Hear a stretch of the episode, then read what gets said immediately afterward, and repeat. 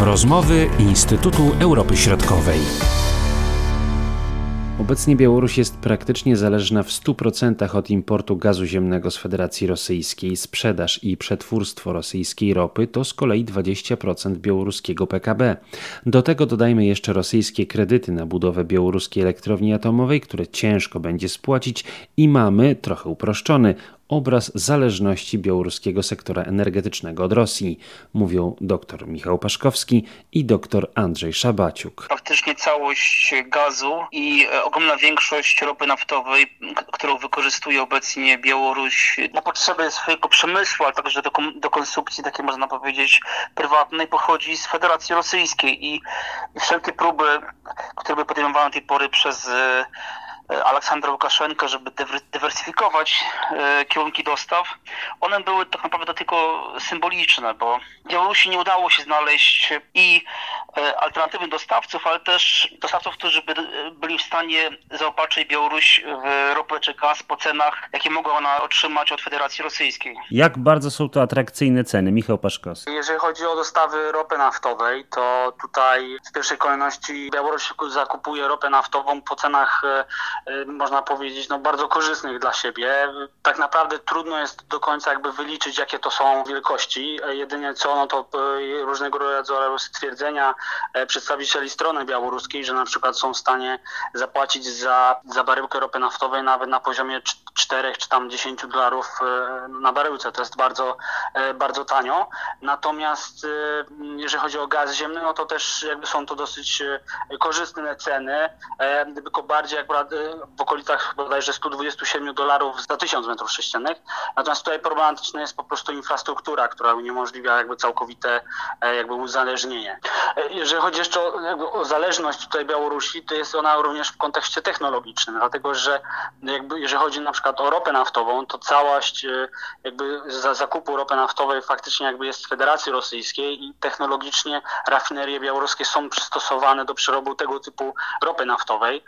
O ile na początku początku tego roku, jakby w wyniku jakby wstrzymania dostaw e, właśnie z Federacji Rosyjskiej Białoruś podejmowała działania dywersyfikacyjne, zakupiła ropę naftową między innymi z Norwegii, z, ze Stanów Zjednoczonych, z Arabii Saudyjskiej czy też z Azerbejdżanu, to w rzeczywistości na przykład z, e, z Norwegii, z Arabii Saudyjskiej czy też właśnie ze Stanów Zjednoczonych były to gatunki porównywane do, do, do ropy naftowej e, Urals, czyli, czyli jakby importowanej z Federacji Rosyjskiej, więc tak naprawdę Białorusi zależy na tym, żeby jak najwięcej kupować tego typu gatunków ropy naftowej, bo z nich po prostu technologicznie są w stanie wycisnąć, można powiedzieć, więcej wysokomarżowych produktów. Białoruś podejmowała y, próby. Na ile to rzeczywiście były próby takie, y, powiedzmy, uczciwe, takie, że naprawdę chcemy znaleźć, zdywersyfikować te źródła, a na ile prezydent Łukaszenka i jego otoczenie zdawało sobie sprawę, że jest to praktycznie niemożliwe? No właśnie, jeżeli chodzi o pozyskiwanie y, ropy naftowej, bo to jest jak gdyby kluczowe z punktu widzenia przemysłu białoruskiego, to też kwestie infrastruktury przesyłowej mają kluczowe znaczenie, ponieważ Białoruś nie dysponuje siecią rurociągów, która mogłaby taką dywersyfikację umożliwić. Te, te rurociągi, którymi dysponuje, one mogą tylko w niewielkim stopniu pomóc e, pozyskiwać ropę z innych kierunków niż rosyjski. Inne warianty, czyli transport e, kolejowy czy drogowy, one no, nie są w stanie zaspokoić potrzeb rafinerii białoruskich, bo jak wiemy, no, Białoruś dysponuje dwiema dużymi rafineriami, które mają, mają dość duże moce przerobowe. Bez, bu bez budowy takich rurociągów, sieci takich rurociągów, to nie będzie w najbliższych latach możliwe. Najpierw jest pytanie, kto, kto zapłaci te rurociągi. Nie myślę, że żaden e, zachodni inwestor nie będzie chciał w to inwestować z tego powodu, że no, sytuacja polityczna na Białorusi jest bardzo niestabilna. Dzisiaj Aleksandr Łukaszenka mówi jedno, a za dwa dni może powiedzieć coś zupełnie innego, więc jest to duże ryzyko także polityczne, a Białoruś nie jest państwem, można powiedzieć, do końca przewidywalnym. Tak więc ja myślę, że to bardziej należy interpretować jako taką grę z, z Kremlem w kontekście negocjacji ceny, ceny importu ropy naftowej i gazu. Jeśli chodzi o gaz, faktycznie, jak wiemy, Białorusini no nie szukali nawet możliwości dywersyfikacji dostaw gazu i też tutaj jeszcze, jeszcze większe trudności są, jeśli chodzi o dywersyfikację dostaw gazu. Czy można powiedzieć, że Białoruś jest skazana na Rosję? Wydaje się, że tak i chyba faktycznie jakby sytuacja w najbliższym czasie nie ulegnie zmianie. Nawet y, tutaj z tych informacji, które są dostępne, program, program jakby importowy ropy naftowej na wrzesień zakłada 90% dostaw z Federacji Rosyjskiej. Jedynie jeden ma przypłynąć tankowiec tutaj do Odessy i później ma być przetransportowany do rafinerii w Mozyżu. No i jeszcze jeden ładunek, który, który jak na razie nie wiadomo z jakiego źródła będzie pochodził. Więc faktycznie jakby możliwości i też chyba chęć po prostu jest jakby no mocno ograniczona. Biorąc pod uwagę sytuację polityczną, która jest teraz na Białorusi, można też y, przychylać się ku takiemu twierdzeniu, że niebawem czeka nas kolejny proces zacieśniania integracji rosyjsko-białoruskiej, bo w tym momencie, no tak, patrząc na tą y, partię szachów, y, prezydent Łukaszenka ma coraz mniej dobrych kart po swojej stronie. Protesty nie ustają, co prawda resorty siłowe dalej go wspierają, ale jednak będzie musiał Rosji zapłacić. Myślę, że to jeszcze chodzi na kwestię, nie tylko kwestia tej, tej sytuacji geopolitycznej, ale też takiej sytuacji gospodarczej, ponieważ Białoruś e, w znacznej mierze w cudzysłowie utrzymywała się z eksportu surowców ropochodnych. To było ponad 30% dochodów budżetowych e, białoruskich i problemem było, były właśnie takie rwane dostawy ropy naftowej, ponieważ one powodowały, że przez wiele miesięcy Białoruś nie była w stanie wywiązać się swoich e, kontraktów eksportowych.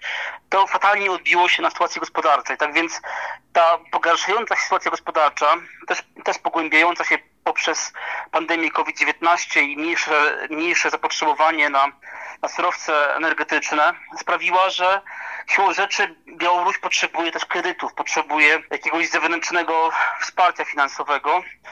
A obecnie, w obecnej sytuacji, jaką widzimy na Białorusi, tylko Rosja, ewentualnie Chiny mogą zdecydować się na takie daleko idące oparcie. Aleksandr Łukaszenko ostro krytykuje Zachód, atakuje, można powiedzieć, przede wszystkim Polskę, Litwę. Ja myślę, że za to pomoc, którą widzimy obecnie na Białorusi, pomoc rosyjską, faktycznie przyjdzie zapłacić bardzo wysoką cenę. Zresztą od samego początku niektórzy analitycy podkreślali, że Łukaszence tak naprawdę nie chodzi o to, żeby zahamować integrację, czy tam wchłonięcie Białorusi przez, przez Rosję, ile wytargować jak najlepsze warunki dla siebie. Czy jak najlepsze warunki ewentualnego odejścia, jak najlepsze warunki zmiany władzy. I widzimy teraz te pomysły Łukaszenki na referendum konstytucyjne, na zmianę konstytucji. Być może jest to też w pewnym sensie sygnał, który płynie ze wschodu, którego celem jest przede wszystkim pozbawienie realnych wpływów politycznych Łukaszenki i przygotowanie przejęcia władzy przez kogoś innego. Jakie są perspektywy gospodarcze Białorusi na te najbliższe miesiące? Michał Paszkas. Biorąc pod uwagę faktycznie jakby załamanie gospodarcze, czy, czy bardzo trudną sytuację gospodarczą wynikającą z, zarówno jakby z pandemii, o tym co wspomniał Andrzej, że chodzi o praktycznie jakby ograniczony eksport y, paliw, y, głównie y, na rynki międzynarodowe. Po prostu za dużo jest ty, ty, tego typu produktów na rynku i jakby wiele, wiele jakby tutaj odbiorców po prostu zmniejszyło, zmniejszyło zakupy. No, perspektywy są raczej mało korzystne, no, zarówno jakby w krótkim horyzoncie czasowym, jak i w długim horyzoncie czasowym. Na pewno dalsze jakby tutaj uzależnienie, dalsza jakby uzależność gospodarcza, finansowa, kredytowa od Rosji jakby będzie postępować. Istotnym problemem jest także dalsze funkcjonowanie czy dalszy rozwój energetyki jądrowej na Białorusi, ponieważ założenie tego projektu było takie, że część energii elektrycznej będzie sprzedawana do państw bałtyckich i do Polski między innymi. Wiemy, że sytuacja polityczna spowodowała, że państwa bałtyckie przede wszystkim, ale także Polska obecnie nie są zainteresowane zakupem energii z Białorusi. To wynika po części także z kwestii e, infrastrukturalnych. Konsekwencje mogą być takie, że ten projekt jądrowy na Białorusi, on jest kredytowany przez e, Moskwę. Założenie było takie, że jak ruszy on, wówczas e, dopiero Białoruś będzie spłacała kredyt zaciągnięty na, na budowę tej elektrowni. Ona w teorii daje dość dużą niezależność energetyczną od Rosji, to w praktyce będzie bardzo trudno spożytkować, wykorzystać tą energię elektryczną wyprodukowaną w tej elektrowni, co może doprowadzić do, do pracy nie w pełnym wymiarze. I w efekcie to stworzy trudności, jeśli chodzi o spłatę kredytów zaciągniętych w Rosji, i w konsekwencji pogłębi jeszcze bardziej zależność finansową i polityczną e, Białorusi od Rosji. Czekamy na dalszy rozwój politycznych wydarzeń na Białorusi i zastanawiamy się, jak przełożą się na gospodarkę. Dziękuję za uwagę i do usłyszenia. Marcin Superczyński. Były to rozmowy Instytutu Europy Środkowej.